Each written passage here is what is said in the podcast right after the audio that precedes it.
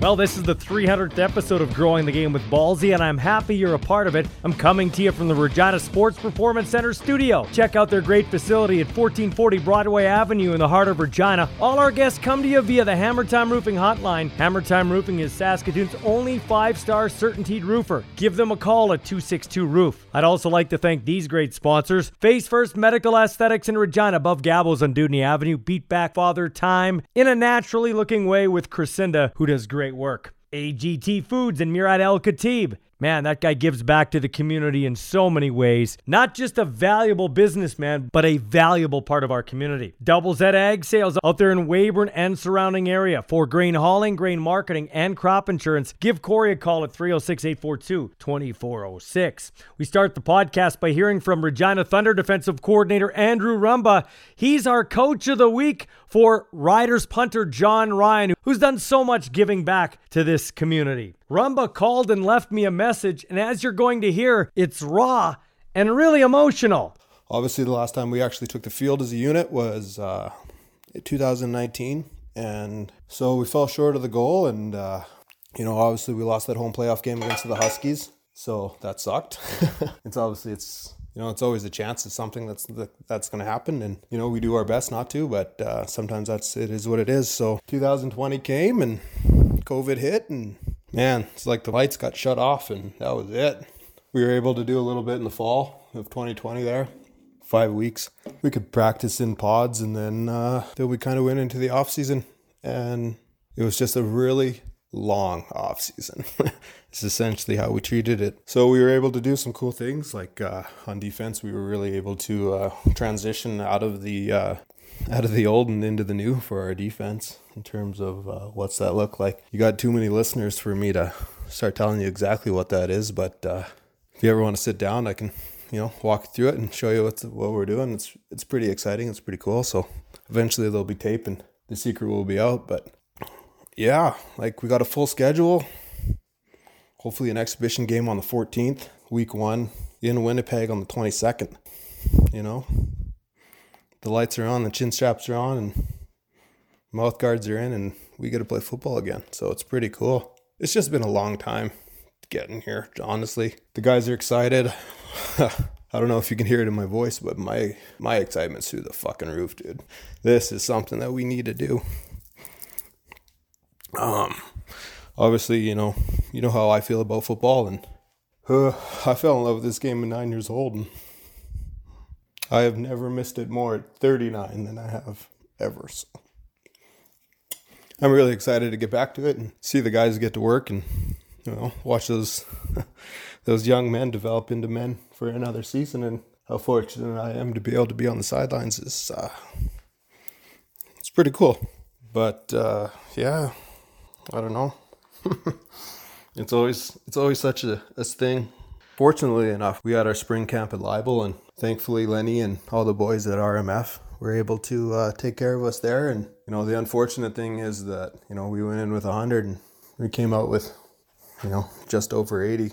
Unfortunately, the the business aspect you know has to come back online too, and we have to. Uh, we had to cut guys and let them move on and give them the best opportunity to get on with another club or move on to a different aspect of life that, you know, unfortunately may or may not include football. That's the business part of it that always sucks. Every year, that's the thing. Yeah, that's cool. Like we're just we're thankful that uh, the you know the community was able to support us enough with uh, with no season last year, and we were able to keep the lights on. What do you think when I say teeth jewelry? No, not a stylized grill there's new jewelry being made, and instead of stones, they use the teeth of lost loved ones rings, earrings, necklaces, and more with human teeth. This year, forget the diamonds or sapphires. Give her the gift she'll cherish forever and probably never forget. Say I love you with Uncle Louie's bicuspid studded earrings. Nothing brings more joy than wearing a pair of wisdom teeth from your Aunt Edna as a pendant around your neck. Give her something she's only dreamt of. Your Grandma Minnie's dentures separated individually and formed into a beautiful memory bracelet. I love it. It looks like she's biting me. The exclusive Departed Teeth Collection, bringing precious family members back, one tooth at a time. Got weeds and worried about the coronavirus? New Roundup is introducing the most advanced weed killer on the market. It's a mixture of isopropylamine and hydroxychloroquine. Because I think it's good. I've heard a lot of good stories. It not only kills weeds in your lawn, it also helps prevent COVID 19. Warning hydroxychloroquine may not prevent COVID 19. New Roundup with isopropylamine and hydroxychloroquine. Ask the White House landscaper if New Roundup is right for your lawn.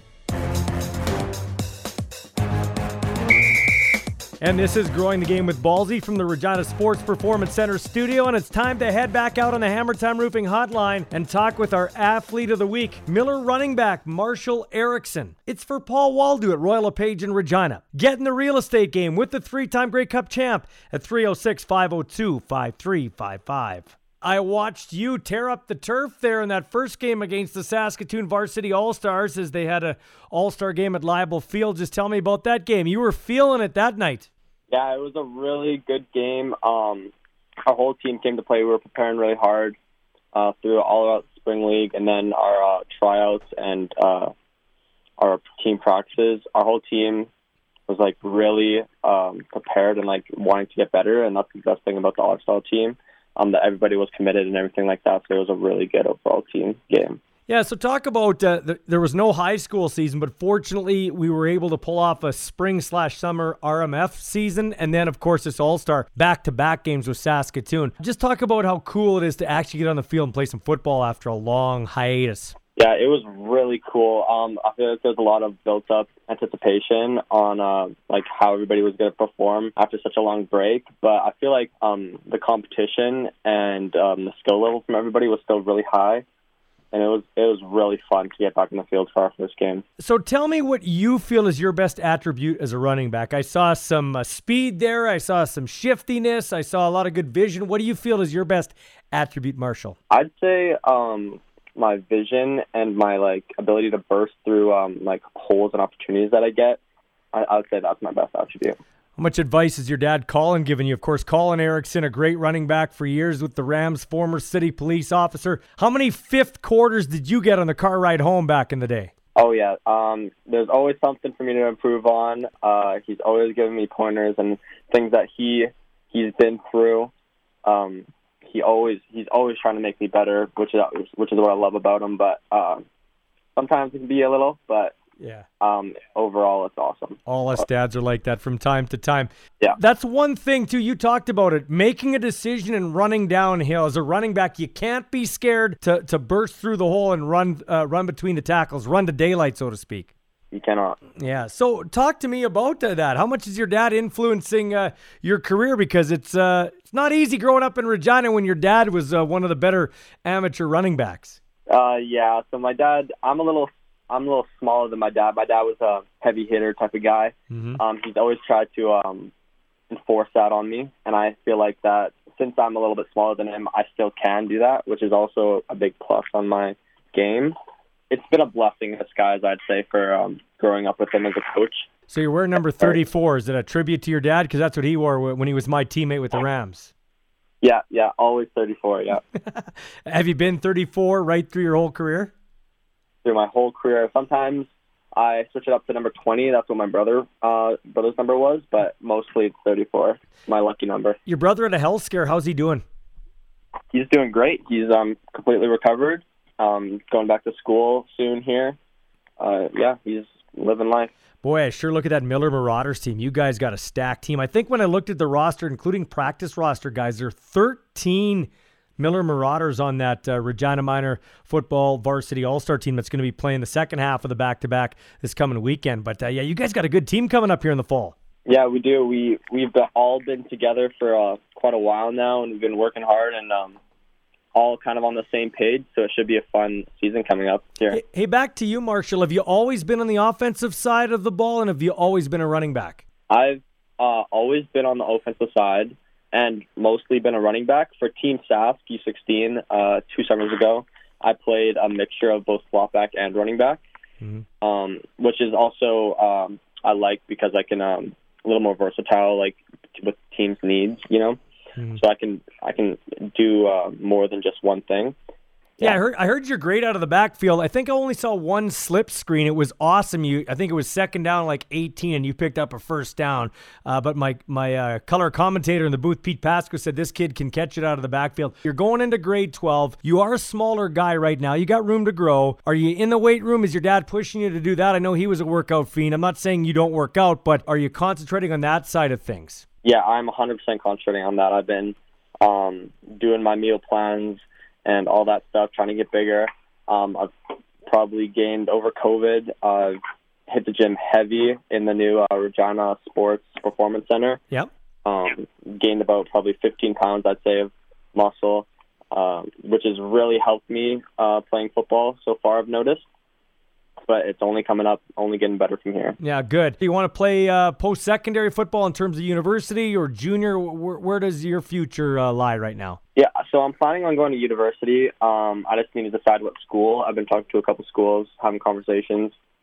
I just need to um, figure out what school is probably the best fit for me in my future. Um, but that that decision is um, still a little bit away.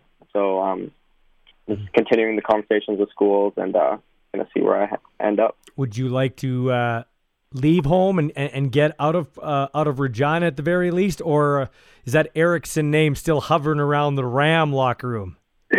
yeah, so there's there's a there's a big question right there. So I always have that Rams spot in my heart.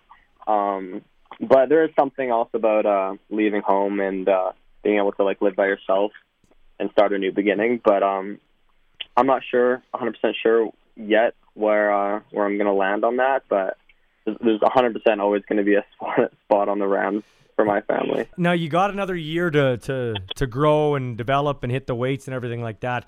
Uh, just looking at you now, I would say you're a little undersized to play running back at the next level. So, what's your mindset uh, as as you gear up for grade 12?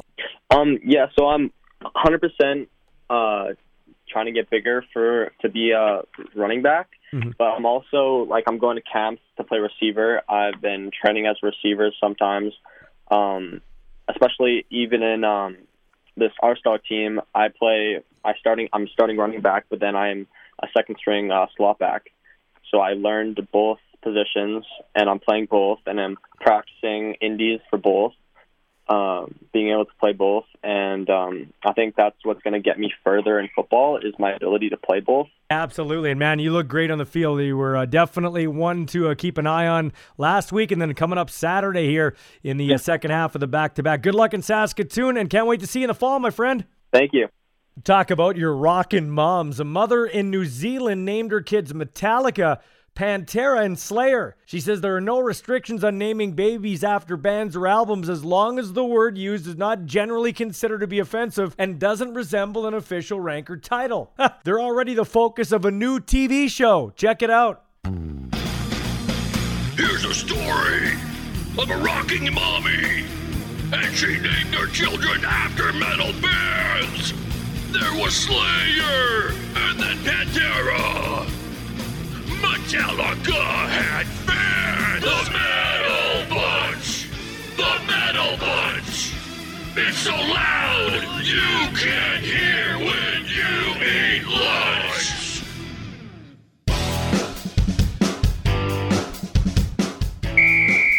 And this is the second half of Growing the Game with Ballsy as we enter the third quarter. Thanks for checking it out.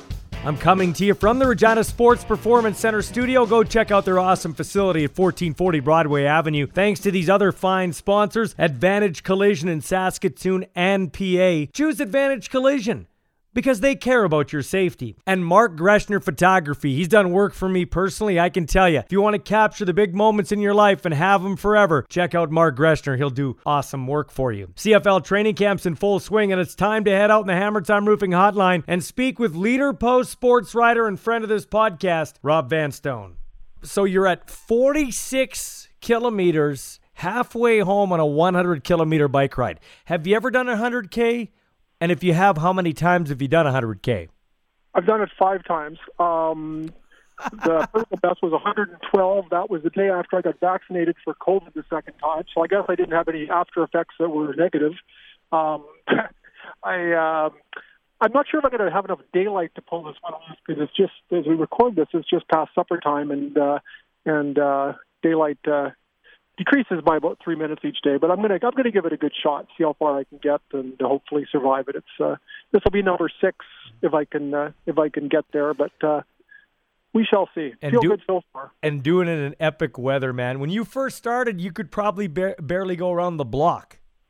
Well, it was really interesting. A, a route that used to take me about an hour and five minutes now takes me about 42. Um, there were like small little hills um, that I just couldn't get up without having to rest for 10 minutes, and now I just go up them in a high gear. It's really, it's. I, I wish I'd uh, taken this good care of myself when I was uh, when I was young like you. Wow, truly an inspiration, Robin. I'm not really much younger than you, eh, but I am a diabetic like you, so we have that in common. Yeah, we can maybe we can get a bulk bulk rate on test strips. Those things are expensive. They certainly are. It's not cheap to be a diabetic. Hey, we we screwed our life up and uh, and we got into a profession where we don't have a lot of money. So uh, even even our ailments cost us money. Well, even the, the pre-diabetes foods we ate were rich, but we certainly aren't. So if we could trade in our one-liners, especially you, uh, you would be rich. You got you, you're full of them. Okay. So and by the way, yes, I have agreed to play on your uh, flag football team, your media flag football team. Who else have you got on this team? Well, we're we're um, uh, Amanda Ruler, Claire Okay. Hanna, um, uh, Ian Duffy, Lee Jones, uh, Daryl Rommel. We'll see if he can do it. Uh, he just is a, is a, is a, a new father. Yeah. I hope I don't miss anybody. Ryan McNally, Derek Taylor, Good. uh, Britton Gray. Uh, I'm also Gray. Uh, uh, me. Um, I think that's the extent of it so far, and I am going to work ultra hard to get the best touch football quarterback in the history of uh, football. Or I guess what else? Other sport could it be? Dr. Mark Anderson, the principal at Luther College High School. I am working, working, working on getting uh, Mark to play quarterback because there's there's simply nobody better. I thought you were gonna So- bust. I thought you were gonna bust out Ian Hamilton because he could throw the rock too. Yeah, his throws tend to uh, dislocate fingers. Uh, but I'm I, I am I'm sending out an invitation to Ian as well. Uh, Ian's an absolute athletic marvel, and at at 58, he's just approaching middle age. So. Yeah. Uh, by Hamiltonian standards, so um, he will be hearing from me soon. I want to see what I can tape together. We're, we're going to need, I think, more physiotherapists and uh, and perhaps a coroner than any professional and franchise will need, considering the uh, the uh, composition or possible de- decomposition of the roster. Well, I can't wait till uh, uh, till uh, Rob Vanstone uh, throws one to Michael Ball, the old Elway to Steve Watson. That's Steve Watson, one of the underrated Denver Bronco receivers. Everybody talks about Vance Johnson and Mark Jackson and all these guys. Don't forget about Steve Watson. Undrafted from Temple, he's my favorite um, favorite Denver Bronco of all time, number 81. Yeah. Uh, I have a few Steve Watson uh, autograph pictures sitting around uh, my humble home. I just love Steve Watson. Just me. I don't think I I don't think he played from he played from from uh, from 79 through 87. I don't think I ever saw him drop a pass. No, he was just good. absolutely amazing. Yeah, no gloves too, so I love that too. Old school. No gloves. Okay, so let's get to the Denver Broncos or former Denver Bronco Paxton Lynch. Uh, as we tape this, you tell me he had a pretty good practice, but well, can I just stop you right here before you go anywhere? Like this guy comes in much ballyhooed, first round pick of the Denver Broncos.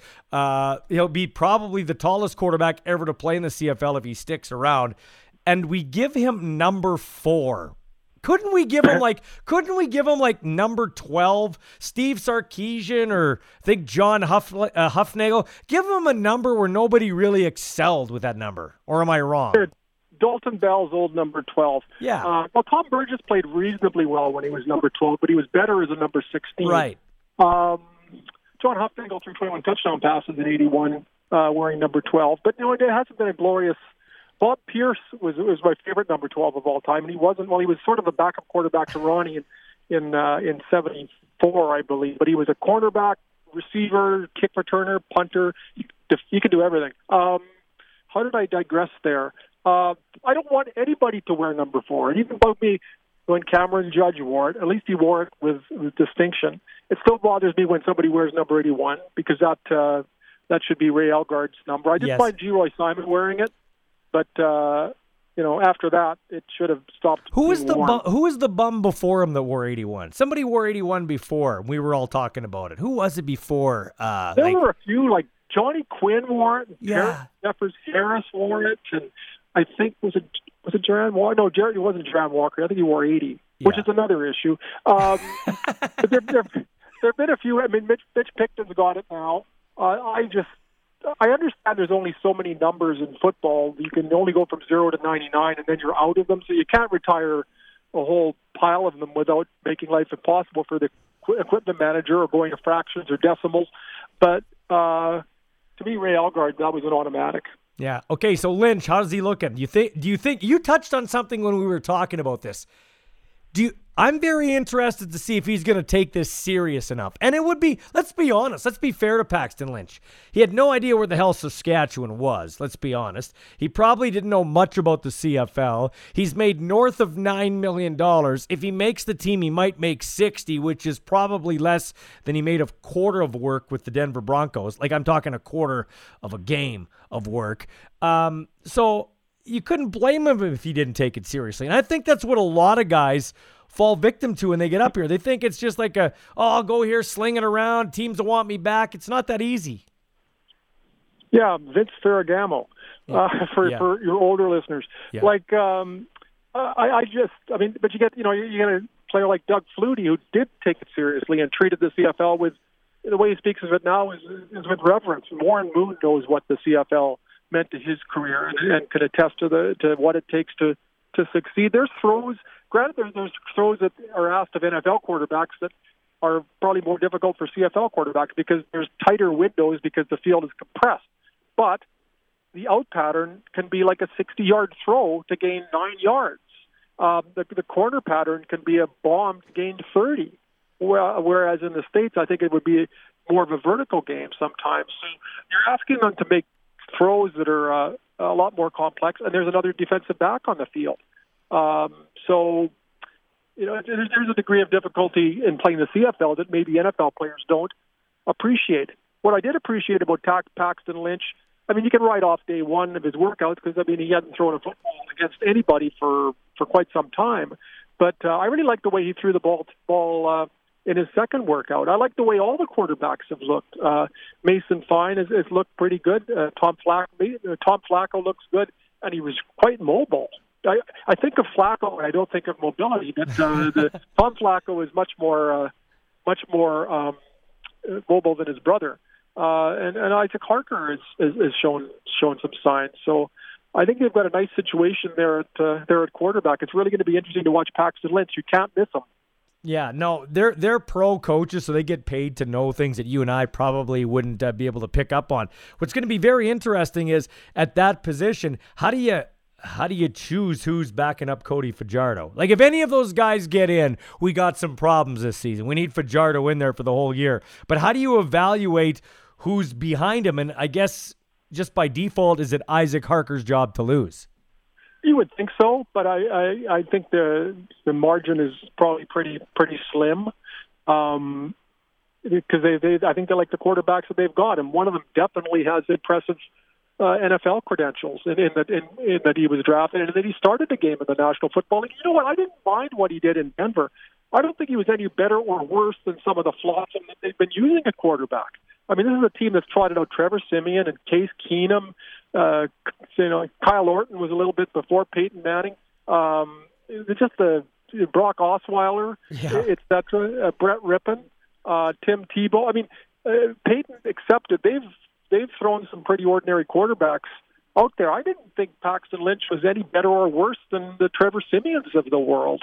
So, um, you know, Joe Flacco again. His name comes up once again.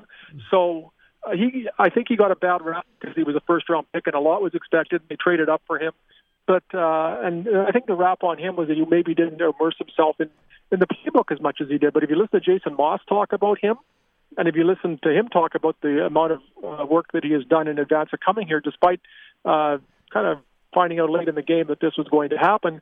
Uh, I think he's he's pretty serious about this. If he is, I don't see how he's not a factor in the discussion. The interesting thing will be how do you deval- evaluate them without a preseason game? Yeah. They're fortunate they have an ex quarterback in Jason Maas uh, trying to make those appraisals because he'll see some things that uh, that an offensive coordinator without or a quarterbacking pedigree might miss.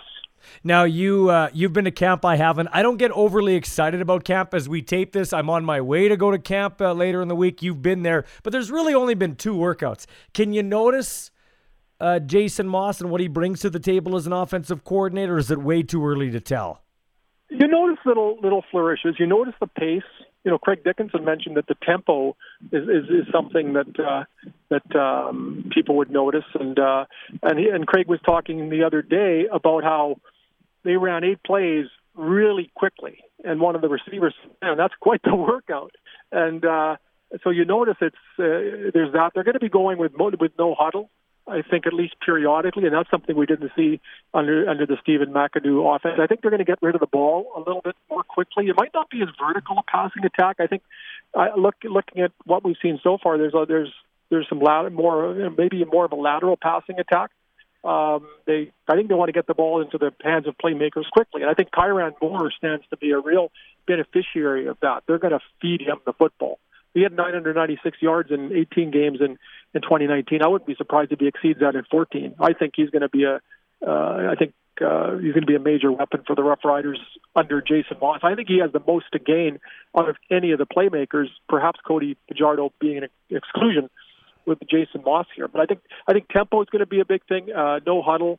Uh, I think he's, I think you'll see more designed runs with Cody Fajardo as opposed to some of the impromptu scrambling that uh, Mhm. accounted for a lot of his yardage along the ground. Uh, I, I'm looking forward to seeing this. This is this is uh, this could be a could be a lot of fun. This, this is the he like I know it's obvious to say this, but I really believe this. Cody Fajardo is the most intriguing storyline for me this year. For the simple fact that the guy was a career third down specialist till this year. Remember, we have to go back two years, but do you remember when Collaros gets hurt? He comes in in Hamilton and he looked like a deer caught in headlights, and I'm like, oh my god, it is going to be a long year of call-in shows on the uh, Rider Radio Network. But then he gets a full week of game planning and he takes off from there. But now.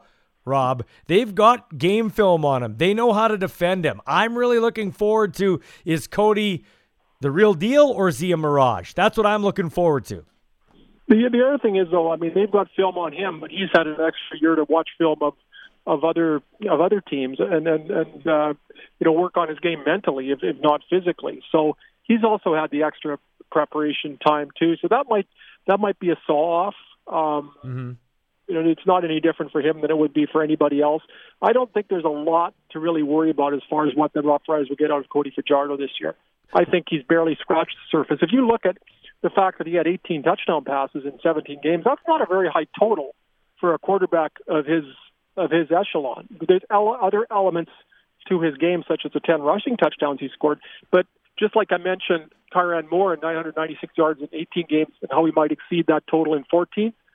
I think you could look at Cody Fajardo and say he's a good bet to get more touchdown passes in 14 games than he did 18. I think I think they've only scratched the surface with regards to their to their passing game, Yeah. and that's where I think there's a there's an opportunity for ascent now that uh, Jason Maas is here.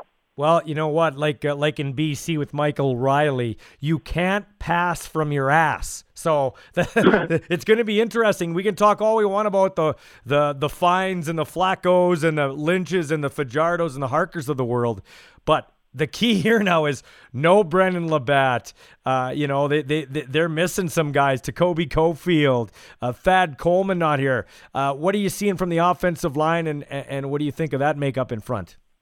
Yeah, I mean, I, I despite the fact I once outweighed some of the offensive linemen, I really don't have the kind of expertise that one would uh, hope to have in, in appraising them. But if you look at 2019, the Rough Riders didn't have Brendon LaBatte for a lot of that season, and uh, and they still finished first in the West. Now, what they did have were Philip Blake and Dariusz Bladek as as reinforcements, and they did have Dakota Shepley. Mm-hmm. So they, uh, I'm not sure that they have behind uh, Brendon LaBatte what they did two years ago. That that'll be the concern. Now, Brett Boyko certainly uh, is a credible player. Signing Evan Johnson not only was it a, a wise move before signing Brendon LaBatte or before what happened with Brendon LaBatte, but now it looks absolutely ingenious because that's uh, that that yeah they don't have Brendon LaBatte, but they're infusing uh, uh, somebody who could be a mainstay for a decade. So that allays some of those concerns. You know, Josiah St. John, is, as much as he carries that baggage of being the first overall pick and, and perhaps has been labeled a bust, when they've absolutely had to use him, I don't think he's he's performed that poorly. No, you're Uh, right. You're right. Absolutely. He got he's know? getting labeled with Paxton Lynch disease, but you're right. Yeah. He, yeah, he went away, he's come back and I, I really agree. I think I think uh, if you take for if you just blindfolded yourself and said, "Okay, you looked at him you think, "Well, yeah, he's a pretty decent lineman." But you're right. He has the he has the first round pick kind of baggage with him. if he was a second round pick, I think I think I think there'd be a lot. Uh, he could have been the first pick in the second round as opposed to the first pick in the first round, and the expectations would be a lot different, and he'd be the same player. Um, the fact remains, he did not start many games in college football, and, and uh, the fact that he went to school where he did um, certainly helped him. But uh, he hasn't. Well, if you look at the amount of experience he had before coming to the Canadian Football League, uh, it wasn't extensive in terms of playing time. And then I know the holding out of his first camp for for a while certainly didn't uh, didn't help his cause. But uh, once when they've had to use him, uh, they haven't been in a situation where it's been we got to get him out of there as soon as possible. He's been fine. Yeah. He just he's not what you'd expect from a first overall pick. But then again, Tyson St. James. Uh, they've they've had some first overall Yeah. picks before. Uh, Shamari Williams. Shamari, yeah. Sometimes they just don't pan out. Yeah. And uh, Okay, well, I better I better let you get to your bike ride, but I got to ask you, uh, you know, has the dust settled? Do we know any more about what's going on with these four Achilles? And here's a question I have: Is like,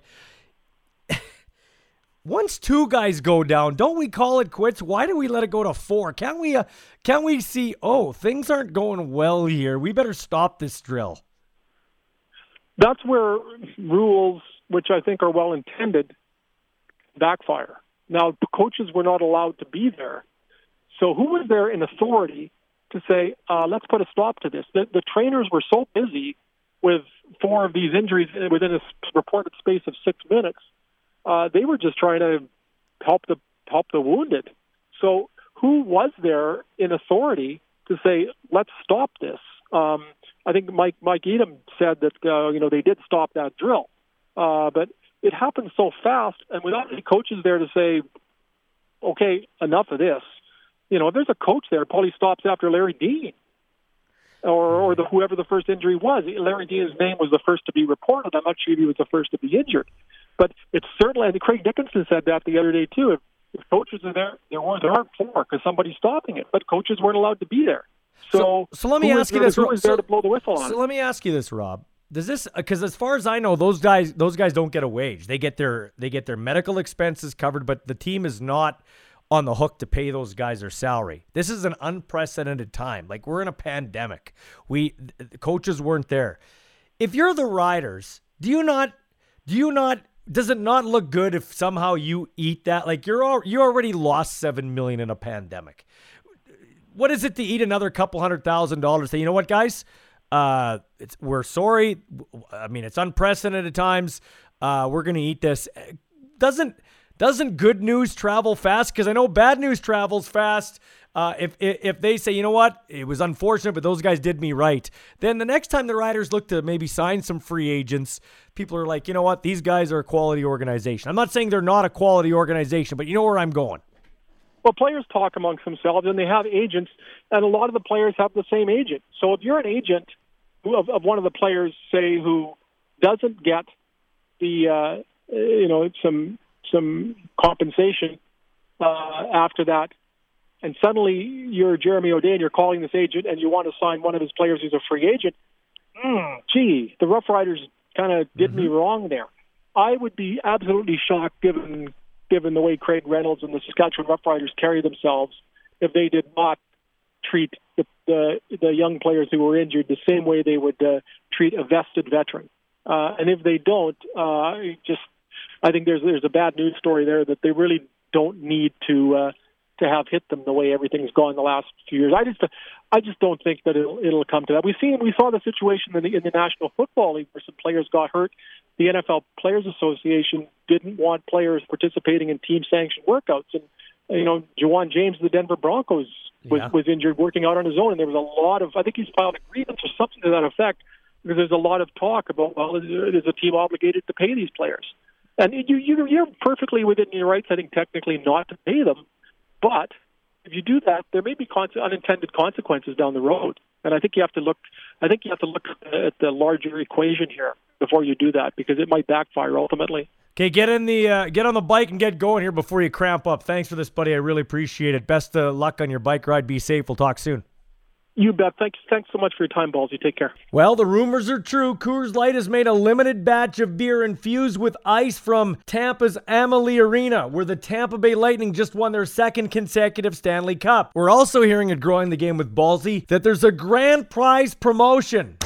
Limited edition Coors Light, infused with real ice from the Stanley Cup Tampa Bay Lightning Arena rink. And as you drink the blood, sweat, and tears of the champs, sip carefully, because if you happen to chug a tooth from Tampa Bay player Nikita Kucherov, you're winning box seats all next season and an autographed jersey when Cooch gets his tooth back.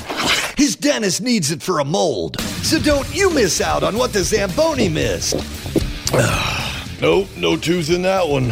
Uh, limited edition Coors Light Stanley Cup Ice. Golden, Colorado. And Picton with Borsa staying in to protect. Dumps it off the Borsa. Screenplay to the 45 50 midfield. 50 of Calgary, 45 of Calgary to the 44. Kyle Borsa with a nifty play. This is the fourth quarter of Growing the Game with Ballsy from the Regina Sports Performance Center studio. You can check them out at 1440 Broadway Avenue. Time to head down the highway now and out on the Hammer Time Roofing Hotline and speak with Regina Ram and Winnipeg Blue Bomber draft pick running back Kyle Borsa, who is uh, very busy early on in training camp. I understand you're getting some more reps in camp now with uh, some injuries to Andrew Harris and others. Uh, yeah, we've been getting a bit more action now, but uh, I mean, those guys are they're just taking precaution. I mean, they're they're going to be fine and they're going to be ready to go for week one. So I'm not too concerned about that. I'm just trying to do what I have to do and learn learn the most I can. So, uh, what's it been like uh, for you? Has it been like drinking from a water fountain? Everything's coming at you? Oh yeah, I know it's it's definitely a big change of pace. Um, playbook wise, um, from CIS, there's so much to learn and so much extra stuff that you have to know as a running back at this at this level. And um, yeah, and also the caliber of players here are outstanding. So definitely definitely a little bit of change of pace. Speed of the game, right? Oh yeah, for sure. Like obviously in CIS, I was probably the fastest or one of the fastest guys on the field all the time. And at this level, it's like everybody's fast. So I kind of gotta figure out some new ways to to get open and uh, kind of get in the end zone, I guess. Yeah. What's it What's it like behind Andrew Harris and those kind of guys? Are you uh, just soaking up what they're doing right now? Oh yeah, these they're just vets, man. Like they're so smart. I totally understand why Andrew Harris has has had the success- that he has because that guy he's a, he's a coach in in meeting rooms and on the field and um yeah he, he's looked at as more of a coach in the running back room than an actual running back. So very very high football IQ from that guy. Your football IQ is pretty high. How much of a, another level is it to, to play professional football, to go from U Sports to the running back room in the CFL? it's really different because here, um, obviously they have Harris and they like to bump him out and run routes to him all the time, and so many different route combinations, and um, there's a lot of different a lot of different things that they do with the running backs um, at this level, protection wise, route wise, and even running the ball. So yeah, it's definitely um, it's definitely a lot to learn, and um, it might take me a little bit, but I'm gonna do the best I can to get there. And how how have you gone over with the coaches? Are they liking what you're doing so far, Kyle? Uh, well, we ha- we've been mostly walkthroughs and Yeah. um, a lot of special team stuff. So um, we haven't really gotten a chance to really compete against the defense yet. Once that kind of happens, then we'll we'll I'll get a better feel for what the coaches are feeling. It's probably good for you though because you've had a lot of ring rust. How's that been going? Banging that off. Yeah, no, it's uh, the legs are a little rusty. Um, I'm not in my first camp in in quite a while, so kind of getting used to all the running and. Obviously, we're we're low on backs right now, so I'm getting a lot of reps. So my legs are a little bit a little bit stiff, but I'm getting used to it. And as long as you're doing the right things to prepare, then it's it's all good. You're going to have to be multifaceted to make this football team. I think my where I'm going to make this team is going to be special teams, and um, if I can show my skills there, show my speed, show my strength in, in that area of the game, then I think that would be my my best way to make the roster. Do you have to pinch yourself at camp? Like I'm in a CFL camp now, something you always wanted to do. I know, I know you probably growing up thought it'd be the Riders, but hey, it's the next best thing, not that far away from home. Yeah, no, it's uh honestly I haven't really been. I've just been so worried about soaking everything in and so worried about learning what I have to do because the last thing you want to do here um, around all these pros is look like a fool and mess up. So um, I'm just straight focused on like knowing what I need to do and yeah, but uh, yeah, it hasn't really sunk in and I'm uh, in professional football camp right now. So, so, so lastly, Kyle, what's one thing that really, if you could single in one thing, what's the biggest eye opener for you? Like, wow, they, wow, I didn't know that, or holy cow, I didn't think it was to this level. Mm, I would say the linebackers here.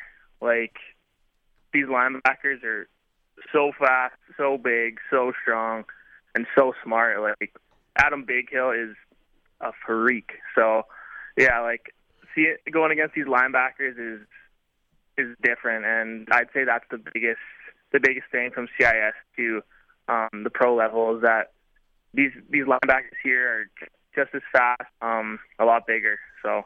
All right, Kyle. Thanks for this, man. I know you got a busy day ahead of you. Thanks for squeezing me in, and uh, I'll be watching. We're we're all watching here, rooting for you, even though you're wearing the nasty bomber colors. Take care, buddy.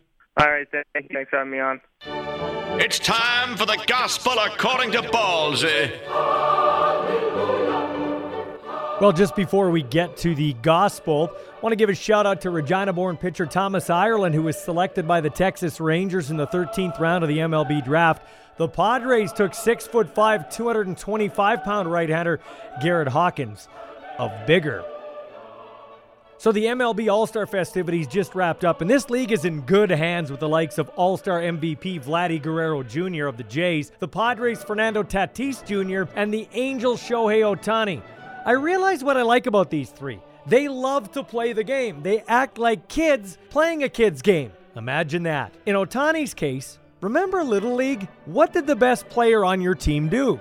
Well, he pitched and he usually hit in the middle of the lineup. That's what Ohtani's doing and doing it at a high level in Major League Baseball. He throws 100 miles an hour and has hit 33 homers in the first half. Now, MLB pitchers usually use five days to recover to pitch again. They need it. Not this guy. He's at the plate every day. That's unreal. Now, the MLB doesn't have a red zone channel like the NFL. It'd be too hard to do with the unpredictability of baseball and the slow pace of the game. But the league app should notify you when those guys are at the plate, or in Ohtani's case, when he's reaching a pitching milestone, too. Sadly, Major League Baseball's too dumb. The commish, Rob Manfred, indicated that the league would be doing away with the seven inning doubleheaders and extra inning runner. MLB and the Major League Baseball Players Association agreed to use seven inning doubleheaders and the extra innings rule during the pandemic shortened 2020 season to help alleviate the burden of rescheduling games that were postponed because of COVID. Yeah, great move, guys. Let's take away rules that speed the game up and make it more exciting. In fact, I think they should go further. They should add a 15 second pitch clock, and the batter should be restricted from leaving the box. They can only leave it once in at bat. None of this tap your heels after every pitch, or adjust your gloves, or uh, grab your junk, or adjust your hat. No. No more Nomar Garciaparra antics. And the gospel according to Ballsy is brought to you by Advantage Collision in Saskatoon and PA. Choose Advantage Collision because they care about your safety.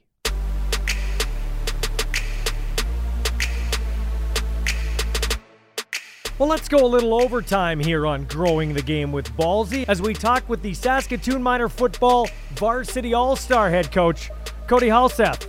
Well, this guy uh, spends his football season coaching the U of S Huskies in the secondary, but he's also a part of something I think's really cool. The Regina Minor Football Varsity All Stars against the Saskatoon Minor Football Varsity All Stars. They had the first game in Regina, won by the Regina team 31, I want to say 15. And then the second game goes this weekend up at SMF Field. And uh, Cody, uh, I'll tell you what, that first game, uh, it may have been a 16 point uh, swing in terms of the uh, margin of victory for Regina, but I thought the game was a lot closer than that. How did you see it? Yeah, we we felt like we were in the game and, until the very uh, last play. Um, I think everyone knows that we made mistakes that you just can't make in a football game, and you kind of shoot yourself in the foot, putting yourself in a hole you can't dig yourself out of. So um, physically, the kids played really hard all game, and and I think uh, we just need to clean up some mistakes and put a few things in to uh, compete. It was it was Saturday. it was thirty one to eight, but that was a big uh, pick six at the end. At least if it's a two game total point, it makes it uh, more manageable for you guys in this uh, second and final game. Yeah, absolutely. I think that was a big play, and and it uh, kind of reinvigorated our sideline at the end of the game. So that was a positive to end on, and it kind of sets us up for a good week of practice. I want to talk about a few players that really caught my eye. I'll tell you what, Ethan Lang is flying around out there wearing number seven, kind of a small defender, returns kicks. That guy is a football player's football player.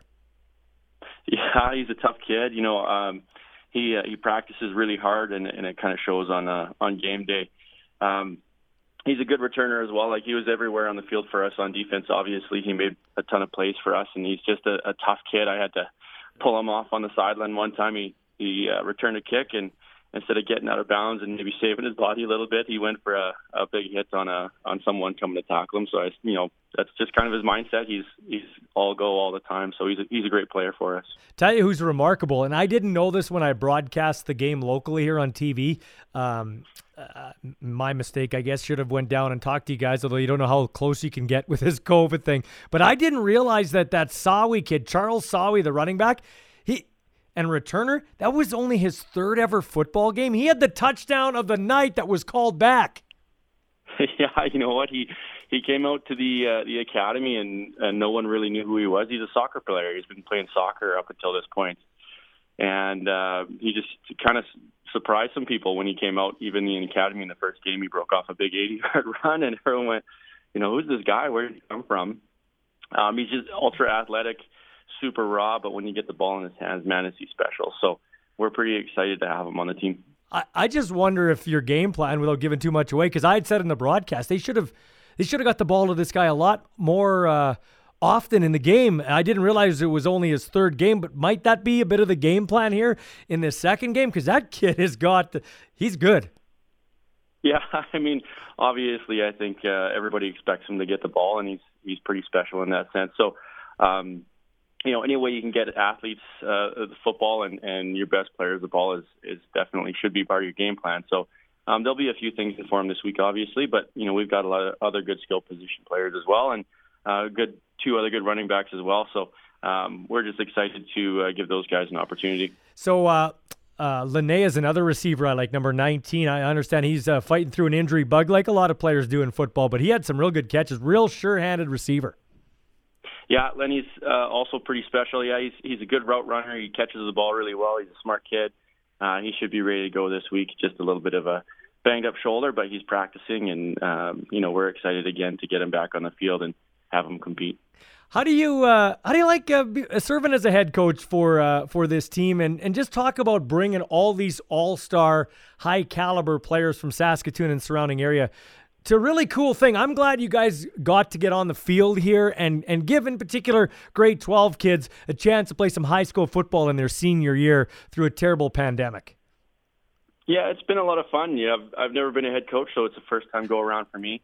Um, it's been a learning experience for myself and the coaching staff as well. I mean, at that first game, we look across the field and you, you know you got Coach Stusik over there and you know Coach Gray and Coach McConkey. So uh, you know there's a lot of years of coaching experience on that staff. It, it's a good test for us to hold ourselves to a high standard and and uh, you know learn from our mistakes. Um, but this this game has been all about opportunity and and it's been about the kids. We're just excited that we've been able to give them an opportunity to get back on the field. So um, they've had a great attitude. I think everyone's excited just to be back on the field, and um, now we can take it to the next step and, and teach them about you know holding themselves to a high standard and and competing um, as all stars. So um, it's been a really good experience, and we're we're looking forward to Saturday night. What's been the biggest eye opening uh, thing for you as a head coach? What what what's one thing maybe you've learned as a head coach? Um, you know what? I've been around uh, enough head coaches that it's it's about being organized and and um, keeping the kids accountable. Uh, I think the biggest uh, eye opener through the whole experience is how much um, these kids actually love football. um, you know, they're giving up some summer. Um, you know, usually they'd be out at the lake and doing all this fun stuff, but they're they're choosing to uh, you know spend two extra weeks playing football and and they're you know enjoying every single day of it. Usually you got to kind of give them a little shot in the arm during practices and when it's hot and stuff like that. But we've had some great attitudes. And um, I think that's been the biggest eye opener is that kids love football, and that's super exciting as a coach. So I'm just excited to keep going. You know, we talked about Sawi there. Uh, that's the way to get this game where we want it to go. Uh, grow it with kids that have never played before, or new Canadians, or or women. Do you agree with that? Because I think those are three areas where we can really grow this game. Absolutely, I think you're seeing a lot of trends across the country that are starting to catch up. We feel like we've always been leaders in Saskatchewan in that sense. You know, obviously we've got the Valkyrie and the Riot that are, um, you know, dominant um, every year, and they've got very, very good programs. Um, and if you look at some of the the players that we get, they're late maturers that come from other sports, and they go on to have you know high level careers at the U Sports and CJFL level, or even just you know playing in high school, and and they fall in love with the game. And um, I think it's uh, it's really cool that football is in that kind of space where it doesn't matter where you come from or what your background is. Um, there's something that you can love about the game, and it's a, it's a really big family atmosphere, and I think that draws a lot of people. So the more people we can get involved, the better. So uh, just to wrap up, I think uh, this game here is going to be very interesting. I think if you guys clean up the penalties, uh, it's going to be a lot closer than than the last game. Uh, that that it seemed with your team, it was one step forward, two steps back in a lot of cases.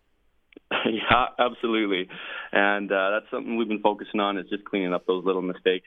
I think everyone's pretty positive and and uh, understands that that falls on us, and um, we kind of hold our own our own cards here. So if we can clean those things up, we should be all right. Yeah, one more I'm going to squeeze in here. Just just comment on how much football's changed from when you played back as a defensive back with the Hilltops and Huskies. Just the caliber of player and, and how much better they've gotten. I, I think a lot of it has to do with the coaching, guys like yourself. But man, the talent level is uh, even the U16 game before yours. It was a lopsided score, but there's a lot of talent on that field on both sides.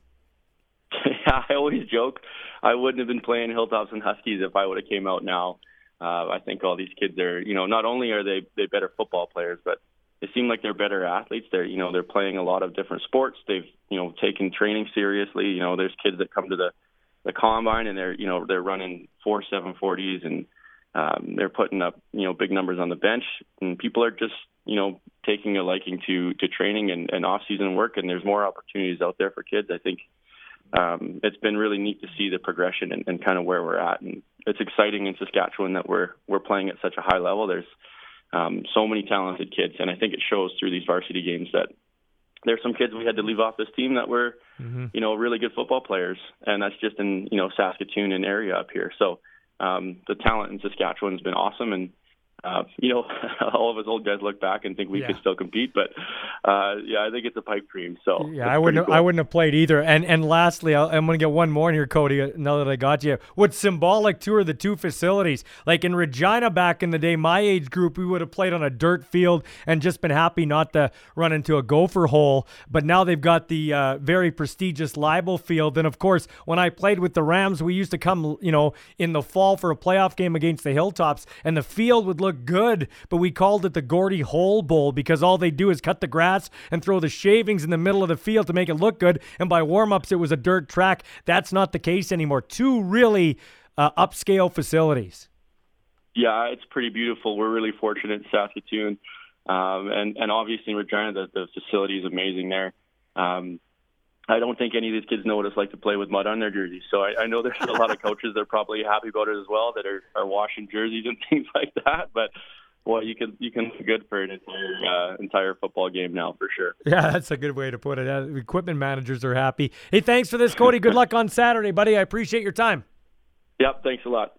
This has been Growing the Game with Ballsy. If you have a football story you'd like to share to help us grow the game, email Michael Ball at mball at harvardbroadcasting.com. Ballsy can be heard weekdays in Regina on 104.9 The Wolf Morning Show and during Saskatchewan Roughriders and U of R Rams broadcasts on 620 CKRM.